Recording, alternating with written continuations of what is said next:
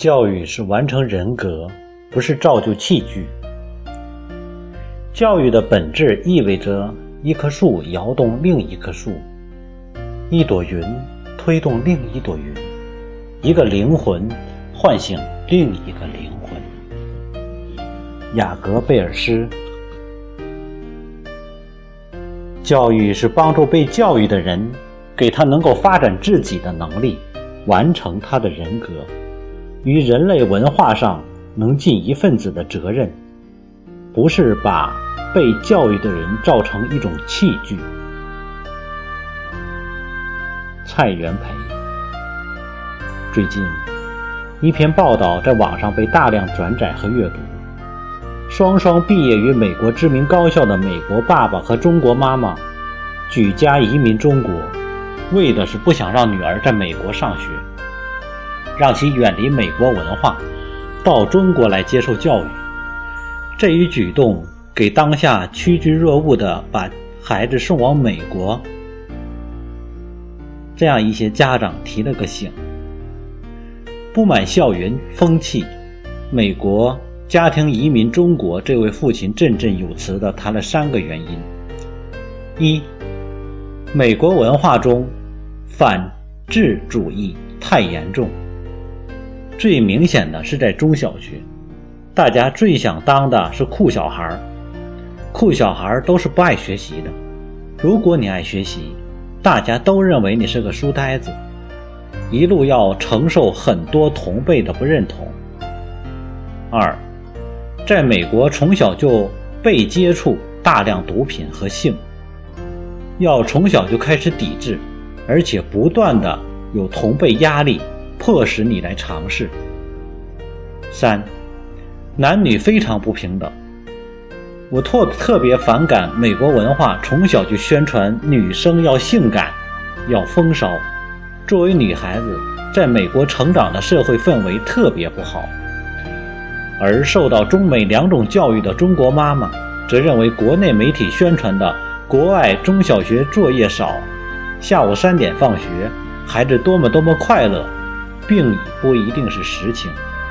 西方私立学校中学生也是下午三点放学，然后开始上各种的课外课、补课，到晚上八九点。好学校的学生年级越高，压力越大，高三。甚至每晚都要十二点睡觉。报道一出，网上的声音一边倒，都应都认为不应该对美国教育冠以自由人性化之名而顶礼膜拜，却对中国教育大加鞭挞。西方教育也要吸取中式教育的长处，优势互补，学会择其善而从之。其实，这位美国父亲反对的并非美国教育。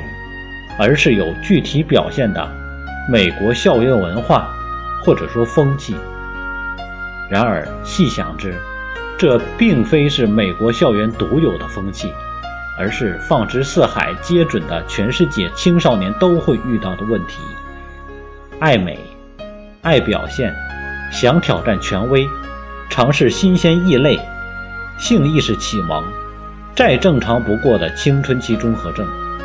在中国，老师眼中的好孩子五道杠，一样会被同学们视作异类，拿班长开涮的笑话比比皆是。小学校园里，勾肩搭背、嘻嘻哈哈的小男孩们，也会在课后乐此不疲地流传编排老师的一些段子。英国的少女坠胎率是全世界最高的，记者在英国曾多次见到十一二岁的孩子偷喝家里的酒。偷看成人电影，可谁没经历过那样的阶段呢？走过来再回头看看，会发现，其实那就是那个特殊年龄特有的心理和状态，并不妨碍这些问题孩子日后成长为绅士或淑女。关键在于学校和家长的正确引导。风气的存在受社会大环境的影响，既然送到学校这样一个公共环境。就不可避免会遭遇各种文化和同辈压力的冲击。一味的想要将孩子保护在真空和温室里，不如教孩子学会在环境中生存，学会抵御诱惑，择其善而从之。不是改变，不是生照，而是完善和影响。谈到学习和补课，中国的孩子和西方的孩子的确是走的相反道路。中国学生是该玩的时候在学，该学的时候不会学；西方学生这是该玩的时候在玩，该学的时候很会学。学龄前的中国孩子已经开始走上慢慢的补课路，在最具有创造力和想象力的年纪，开始被整齐划一的标准答案所限制。一路考试挤上独木桥后，有多少人面对大一的开学茫然不知所措，竟不知从何说起、学起、怎么学？而西方的孩子从小在修篱笆、做手工中养成了自主学习、探索的习惯，到自主选课，关系到未来前途的高中和大学，他们通常变得异常勤奋。凌晨四点的哈佛大学图书馆里，每天座无虚席。几点放学补多少课？这些量化信息并不能说明孰优孰劣，而关键在于学的是什么，怎么学。中式教育培养出的好孩子成了状元，而昔日的辉煌今何在？是否还在各个行业继续做状元？美式教育培养出来的曾经的恶作剧、吸大麻、辍学的坏孩子，里边出了奥巴马，出了比尔盖茨。回到前文这位美国父亲的观点，毕竟是一面之词。个人认为这只是一个个案，也许举家移民中国与母亲是中国人有很大的关系也说不定。不能因此就认为美国教育在中国教育面前败下阵来。雅斯贝尔斯在《什么是教育》中这样阐述：教育的本质是一棵树摇动另一棵树，一朵云推动另一朵云。一个灵魂唤醒另一个灵魂。蔡元培则认为，教育是帮助被教育的人，给他能够发展自己的能力，完成他的人格，于人类文化上能尽一份子的责任，不是把被教育的人造成一种特别器具。两位大家的观点，都是在说明教育重在影响的力量，不是改变，不是生造。而是完善和影响，这正是当下中国教育需要提升改变的地方。海部俊树谈家庭教育，他说：“教育是立国之本。何谓教育？所谓教，即教授知识；所谓育，即培德育人。要进行这二者合一的教育，只有学校和家庭形成一车两轮的互动关系。”才能达到培育人才的目的。教育从入校后着手已经为时过晚了。治育可在入校后进行，但德育必须从学龄前由家庭抓起。古时江户时代，日本私塾使用一种教科书中，曾有中国孟子的一句话：“饮食暖极，一居不教，近乎禽兽。”用现在翻译过来就是。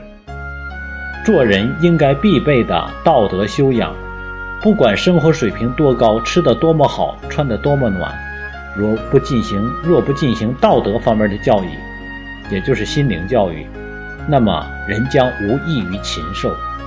这是一条通用古今中外的真理。过去，哲学家坎顿曾经说过：“人只有通过教育才能成为人。人具有双重性。”既有向善的基本素质，也有向恶的从恶的基本倾向。解决矛盾、引导其走向易恶的一面，则是道德教育的出发点。家庭教育就是要传授作为人所必备的重要东西。一切教育都交由学校承担的做法是错误的。偏重治愈的现象值得反省。常言道：“人生最初的教师不是学校老师，而是父母。”就是说，作为一个走上社会的人，教育之具备良好的道德品质和生活习惯，不是学校，而是家庭。当今的日本教育在教的方面进展取得了一定的成果，但在育的教养方面，令人痛心的问题屡有发生，如不良行为、欺负他人、多饮醉酒、鲁莽行事等。这些问题的出现，责任在家庭，因为在把学孩子送到学校的老师面前之前，人生最初的老师是父母。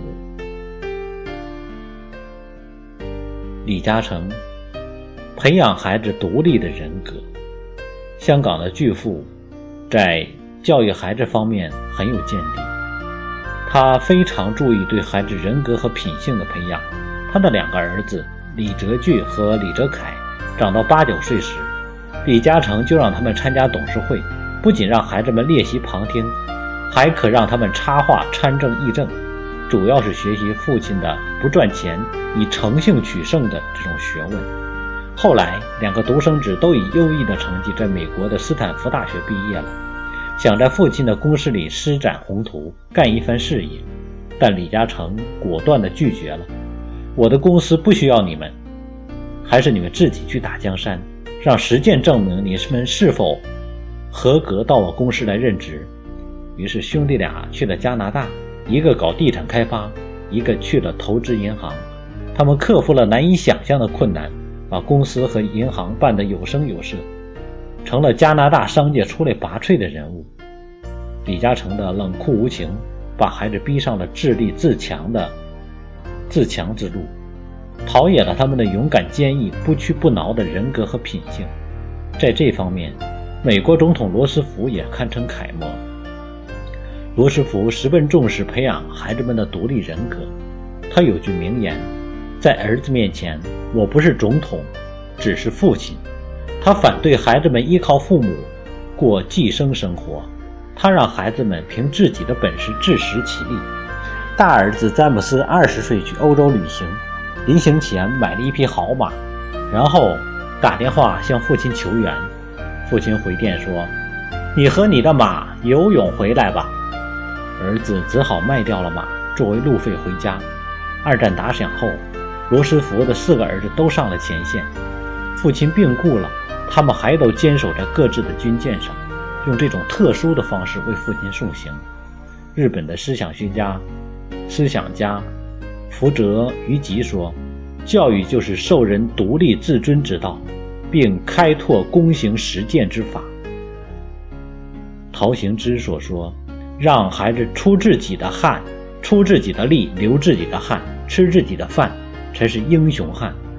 然而，我们不少家长心太软，对孩子一切都要大包大揽，进行一条龙、全方位、系列化的服务，饭来张口，衣来伸手，白天接送，晚上陪读，直到填志愿，设计产物包产物包大的一代。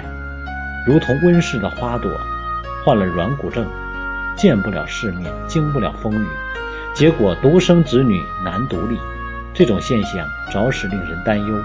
因此，如何培养孩子的独立人格，应该成为家长最重要的一课。